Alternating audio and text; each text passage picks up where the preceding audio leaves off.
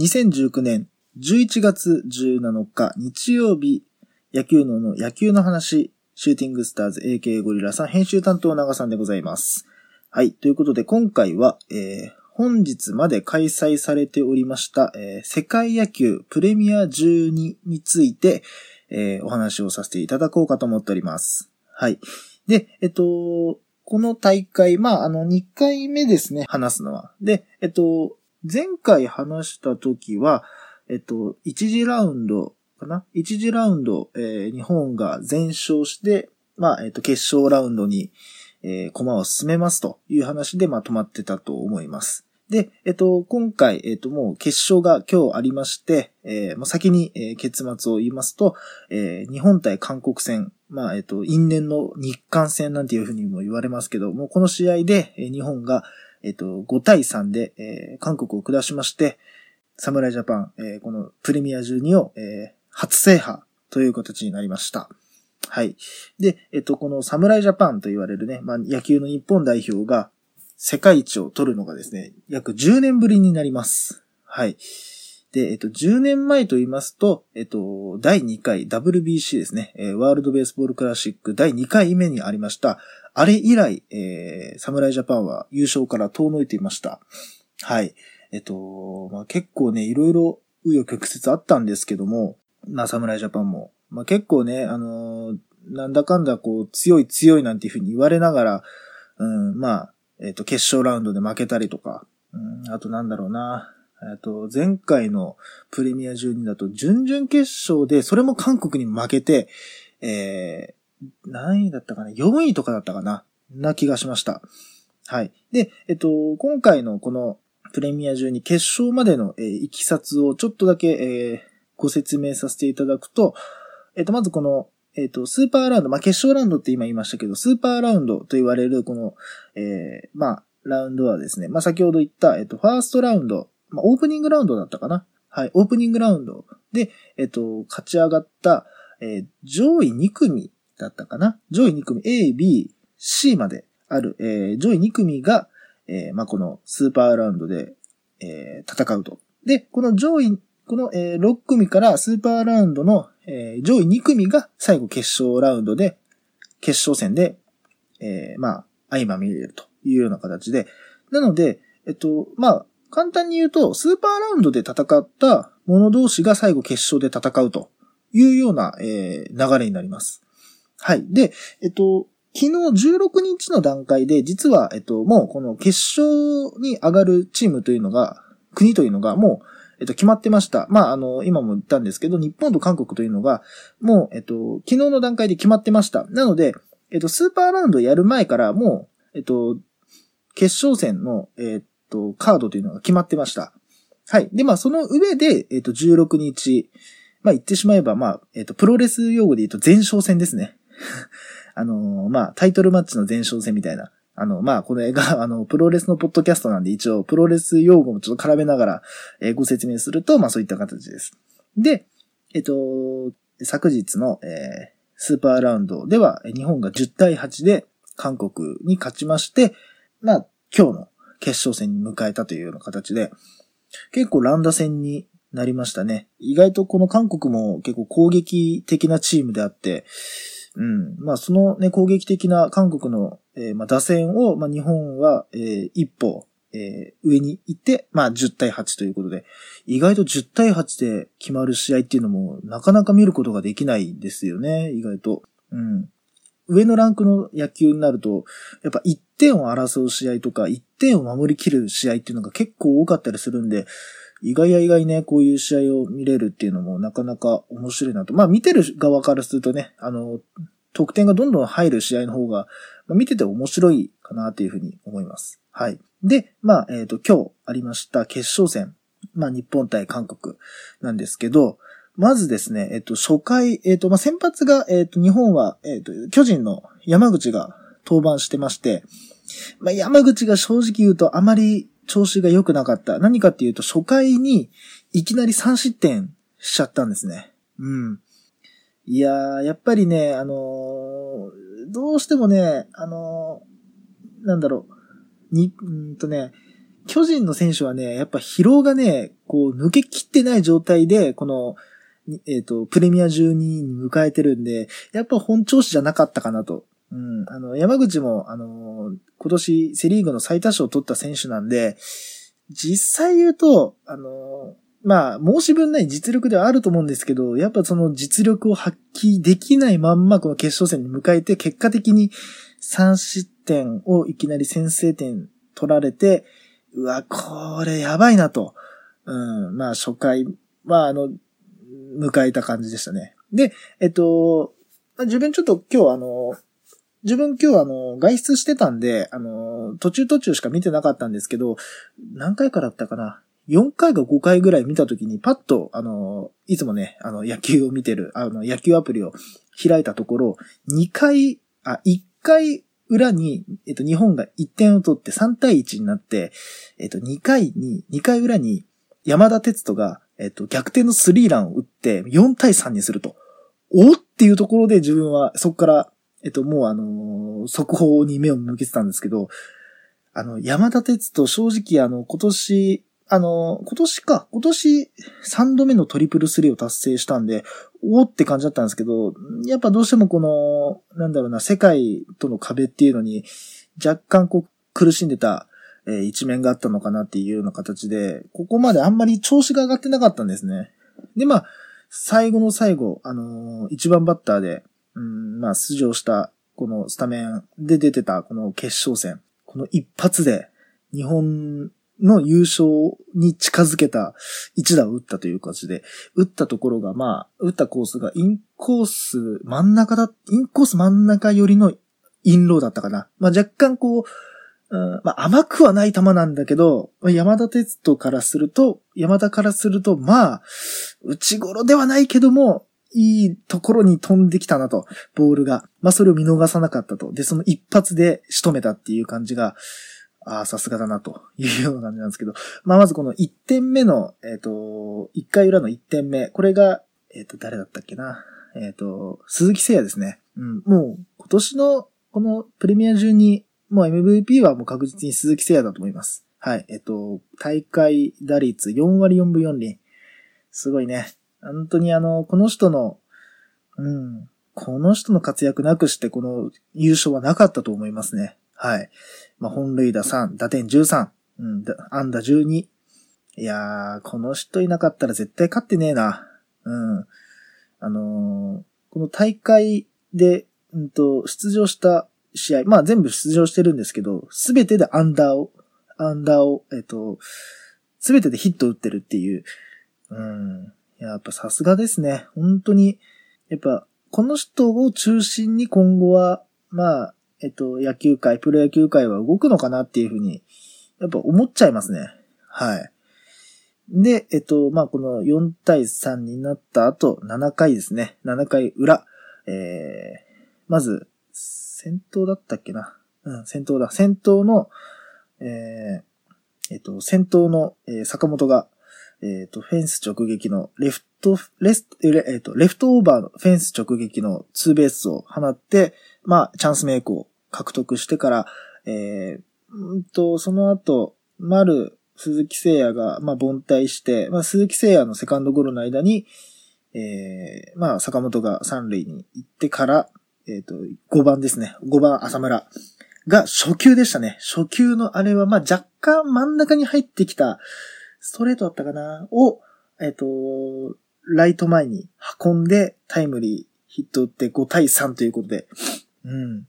あのー、やっぱね、浅村もこう、打点王に輝いたぐらいなんで、本当にこの得点圏打率の活躍っていうのはやっぱ光るものがあったんですけど、やっぱここぞ、ここぞってところで打つあたりは、うん。やっぱりね、あの、楽天に行って、まあ、活躍の場なのかわからないけど、まあ FA で活躍してこの1年間やってきた集大成をここで見せたのかなと。まあもちろんね、この日本代表に行くような選手なんでね、全員一流選手なんですけど、やっぱそのね、あの、日本の日の丸を背負って戦うっていうののプレッシャーっていうのは計り知れないんだなっていうふうに感じましたね。はい。で、えっと、ピッチャー陣を見ていくと、まあ、あの先ほど言った先発の山田は3失点したんですけど、その後、後続の、まあ、えっと、高橋、田口、え中川、甲斐の山本、山崎は、えっと、0点で、リレー、0点リレーで、えー、抑えたということで、まあ、後続は1点も取られない状態で優勝したということで、まあ、申し分ない勝ちだと思いますね。はい。まあ、ただね、あの、韓国も、うん、あのー、打数、アンダー数で言うと、まあ、5点、5ということで、まあ、5、5本ヒット打って、まあ、3、3安打、あ、じゃあ、5本ヒット打って3得点ということで、まあ、本当に頂上決戦にふさわしい決勝戦だったかなというふうに思いますね。うん。やっぱりね、あのー、これもね、やっぱどうなんだろうな。いろいろこう、見方はあると思うんですけど、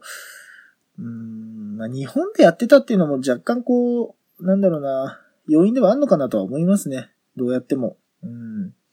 やっぱなんかこう、これがね、例えば、韓国で、うんと、韓国で、えっと、例えば決勝があったってなったら、やっぱまた別の結果になってたのかなとか、まあ、別の球場とか、あの、日本じゃない球場でやってたら、また別の結果になってたのかなとか、いろいろ考えると、うん。まあ、いろいろね、こう、まあ、あの、憶測は言えるんですけど、まあ、それでもね、この10年ぶりの決勝進出で、?10 年ぶりの、えまあ、優勝ということで、まあ、幕を下ろしたプレミア12でしたけども、うん。やっぱ前も言いましたけど、あの特定のチームのファンじゃない自分からすると、このね、あの、日本戦っていうのはすごく楽しみな、えー、シーズンというかね、大会です。やっぱり。うん。だからこそこう、盛り上がるというかね、あの、野球ファンはやっぱ一段とこう、ね、あの、12球団様々なファンはいると思うんですけど、やっぱこの、侍ジャパンになるとね、その12球団のファンが一挙にね、この日本を応援するっていうのが、やっぱ見てるとすごく楽しいなっていうふうに、うん、あの、思いますね。はい。で、えっと、じゃあ最後に、えっと、この10年前の2009年の WBC で勝ったっていうのが、どういった試合だったのかなというふうに、まあ、ちょっと自分も今、えっと、調べながら話はするんですけど、これ実はですね、この時の決勝戦も、またこれ運命的なものがあって、この時もですね、日本対韓国戦なんですよ。はい。これがね、またね、運命だなっていうふうに思いますね。この時のね、実は日本と韓国っていうのは結構ね、熾烈な争いをしてたんですよ。うん、まずですね、あのこの時の、まあ、あの、ルールはいろいろちょっと、あの複雑なんでこう、かいつまんでいますけど、えっと、日本と韓国はこの第2回の WBC では、えっとね、3回だったかな ?3 回戦ったと思うんですよ。うん。えっとね、まずね、えっと、まあ、一応もうあの、呼び名とかもあの、あえて、もうめんどくさいんで、あの、先に、もうあの、めんどくさいんで、あの、なんていうのかな。先にもうパパッと言っちゃうんですけど、あの、最初に、まあ予選ラウンドですね。まあ東京ラウンドって書いてるんですけど、まあ予選ラウンドで日本と韓国が2回戦ってました。はい。で、えっと、2回戦って、えっと、これがね、えっと、予選ラウンドでは日本がまず、第えっと、2回戦目からぶつかったんですけど、2回戦目では日本が14対2で韓国を下して、で、まあその後、このラウンド、東京ラウンドの予選ラウンドの1位を決める大会、1位を決める、えっと、戦いで、えっと、その後、韓国が、えっと、敗者復活戦で勝ち上がってきて、まあ、もちろんね、1位決勝、1位決定戦で、えー、日本とえっ、ー、と、日本と韓国が争ったんですね。まあ、で、おそらくこの時のルール的に言えば、この1位決定戦の、えっ、ー、と、2カ国は、もうあの、次のラウンドに進むことができると。ただ、その後の待遇が違うっていう形で、まあ、争ったと思うんですけど、この時が1対0で韓国が勝ったんですね。まあ、なんで韓国からしたらリベンジ達成したんですね。はい。で、その次、えっ、ー、と、その次が、えっ、と、何ラウンド？第2ラウンドですね。第2ラウンドで、ここでもね、また第2回、2回戦目で韓国対日本っていうのがあったんですね。で、この時は逆に韓国が4対1で勝つんですよ。で、おそらくなんですけど、この時の、えっ、ー、とね、んと、第2ラウンドのこの、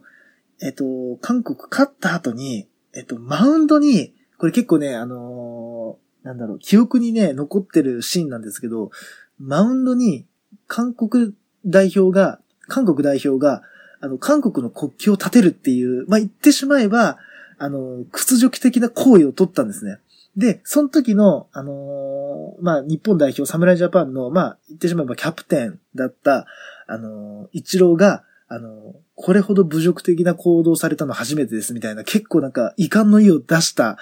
あんまりこう、一郎がこう、表立ってこう、なんていうのかな、感情むき出しにするっていう姿を見たことがなかった。まあ、その実を言うと、その前の予選ラウンド、東京ラウンドで、あんまこう、韓国にね、こう、なんだろう、うんと、挑発的なことを言ったんですよ、一郎が。こう、向こう何十年も、あの、なんていうのかな、韓国が立ち向かえないぐらいの戦い方しましたみたいな。なんかこう、そういったニュアンスを言ったんですね。まあ言っちゃえば、こう、韓国がもう、あと何十年も戦っても勝てないような戦いをしましたみたいな。ちょっとこう、挑発的なことを言ったのが若干こう、残ってたのかわかんないんですけど、まあそれがこう、尾を引いて、ちょっとしたこう、因縁みたいなのがあって、まあその後、えっと、この一位決定戦、この、えー、第2ラウンドの1位決定戦で日本が、まあ、この負けた後に敗者、敗者復活戦から勝ち上がって、えー、日本対韓国戦というのがあって、まあ、そこで、えー、日本が勝ったと。で、その後に、えー、行われた、えー、準決勝ですね。準決決勝。まあ、準決勝はどちらも当たってなかったんですけど、決勝のラウンド、決勝戦で、またここ韓国対日本をね、当てるっていう、このね、日本も、野球の神様ってなんかこう、運命作るねっていう、演出家だねっていうふうに思うんですけど、えっと、この時がね、あれでしたね。あの、一郎が、まあさっきも結構名前出してますけど、一郎が結構こう、大不振だったんですね。まあ本当に、あの、もう2009年の一郎なんつったらもう、なんだろうな、8年連続とかでもう200本アンダー達成するぐらい、もう言っちゃえばもう、世界を代表するアンダー製造機だった日本、日本を代表する、まあ、世界を代表するって言ってもいいぐらいの、うんと、まあ、一流バッターが、この WBC っていう、あの、世界野球で、まあ言ってしまえば大スランプだったんですね。この、ここまで。ずーっと。で、うわうわうわ、これはやばいなと。うわ、もう一郎でさえこんななっちゃうのかと。で、うわ、ダメだなと。なったところで、この大、この決勝戦ですね。決勝戦が、えっと、結局延長10回までやったんですね。まあ野球って9回までが、まああのまあ基本的なルールなんですけど、まあそれが3、あ、そうだそうだ、そうだったね。あの、先制してたんですよ、ずっと日本が。で、3対2で、えっと、進んでたんだけど、えっと、9回裏に、韓国が、逆転のホームランだったかな、多分。ホームランだったかちょっと忘れたんですけど、あの、同点にしたんですよ、9回裏に。で、うーわと。3対3かってなって、10回表ですよ。10回表に、えっ、と、あの時は誰だったっけなえっ、と、岩村とかいたのかなあの時。誰だったっけなあの時のランナー。が、えっ、と、ランナー2、3塁とかの場面だったかなランナー2、3塁の場面かなんかで、えっ、と、ランナー2、3塁かなんかの場面で、ここでね、やっぱりね、野球の神様っていうのはね、主人公にね、名シーンをね、作らすんですよ。もうあの、用意するんですね。その時にね、あの、打席に立ったのが、それまで、えっと、大不振、もう大スランプだったイチローなんですよ。イチローが、あの、バッターボックスに立つと。で、その時の、あの、韓国ベンチの、あの、韓国ベンチの采配としては、まあ、多分ね、ランナー2、3塁だったんですよ。だから、あの、まあ、野球のセオリー的に言うと、満塁策っていうのがあるんですね。まあ、満塁にした方が守りやすいと。何かっていうと、ほう、えっと、ホームゲッツーっていう、まあ、あの、内野、内野手が前進して、えっと、まあ、えっと、ホームベースに、まあ、キャッチャーがいる状態ですけどね。なんで、あの、タッチプレイがないんですよ。はい。まあ、タッチプレイがないってことは何かっていうと、あのまあ、ゲッツー、つまり、あの、二つアウトを取りやすくなると。はい。まあ、なんで、えっと、まあ、よくあるのが、この、まあ、満塁策っていうのがあるんですけど、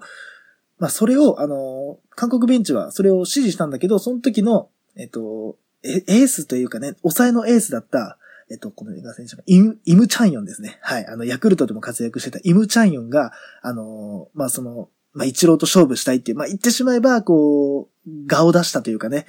うん、画を出したっていうのがあって、あのまあ、この一郎との勝負を選んだんですよ。で、結果的にどうなったかっていうと、綺麗な、一郎らしい綺麗なセンター前を打って、あのランナー二人を返して5対3っていうね。で、最後、えっと、抑えでダルビッシュが出てきて、えー、まあ、10回裏を0点で締めて、この時は、えっと、WBC 日本が制覇したと。で、まあ、これ実を言うと、この2009年の前の2005年だったかなうん。2005年だった気がします。多分ね、わかんないけど、えっ、と、2006年か。2006年の、えっ、と、WBC も日本は実は制覇制覇してて、これ2連覇したというような試合だったんですね。うん。意外とね、この時の野球、実は好きなんですよ。私、あの、このぐらいの頃からね、やっぱ野球はずっと好きだったんで、結構ね、あのー、出てた選手見るとすんげえいい選手多いんですよ。あのー、まあ、松坂とかがね、あのー、この時の松坂とかがすごいこう、なんていうのかな、もう松坂がはっきり言うと、うん、前世紀。で、まあ、今言ったダルビッシュとかいたりとか。ああと誰いたかな、あの時。川上健信いたのかな多分。川上健信いたような気がします。うん、すいません。ちょっと覚えてないんですけど。多分ね。うん。ちょっと今見ますね。今見ますね。2009年の代表メンバー。あー、そうだ。いい選手いたのいっぱい。そうそうそうそう。岩熊とかね。あの、まだその時、あのー、いましたね。あと、えーと、いた選手で言うと、えーと、あー、そっか。えーと、キャッチャーで言うと、城島安倍とかね。いましたね。はいはいはい。で、えっと、内野手で言うと、まあ、有名どころで言うと、小笠原とかね。あと、村田とか、はい。えっと、ムネリンで有名な、まあ、川崎とかね。うん。で、えっ、と、外野手で言うと、まあ、今言った一郎とかで、あのー、今、えっ、と、日本代表の監督やってる稲葉とかがね、いたりとか。えっ、と、あと、まあ、結構有名どころで言うとね、あのー、福留当時は、あ、もうその時もそっか、シカゴカブスにいたんですけど、まあ中日にいたりとかしてた選手ですね、福留。いやいやいや、そうそうそう、そんな試合でしたね。ありましたね。はい。ちょっと解雇中な部分もあるんでね、私。いやー、そんなところですね。はい。なんで、まあ結構ね、あのー、面白いね、あのー、なんていうのかな。うんと、うん、あのー、このね、2009年以来の、まあ今年、えっ、と、プレミア12での優勝というのは、まあ、これはね、あのー、誇るべき試合だったと思います。やっぱりね、あのー、何よりもね、この投手リレーのね、この、なんていうのかな、投手リレーがうまくできたっていうのも、この日本戦、日本が勝った要因かなというふうに思いますね。うん。やっぱこの、山本、山崎っていう勝利の方程式が、まあ、あの、際立ったかな、最後。結局自分が見たのは、カイノっていうソフトバンクのルーキー。が、えっと、7回から出て、7回回の8回山本、9回山崎っていうこの3人を見たんですけど、安定してたなっていうふうに思いますね。うん。何よりね、やっぱ山崎康明のね、安定感。本当にね、あの、まあ、自分はあの、同大学で、あの、まあ、立場的に言うとね、まあ、先輩っていうかね、あの、まあ、全然、面識全くないですけど、うん、やっぱね、山崎康明のね、球は本当に、うん、あの、ストレートともほぼ、あの、ツーシームって落ちるツーシーム、まあ言っちゃえばフォークですね。2種類しかほぼ投げないんですけど、安定感がすごい。何よりも。うん。あの、インサイドに踏み込んで投げるね、150キロ、こう、150キロクラスのストレートと140キロ前半のね、ツーシーム。この2種類があればね、打たれないですよ。やっぱり。9回1回だけじゃ。そうそう打たれるようなね、ピッチャーじゃないんでね。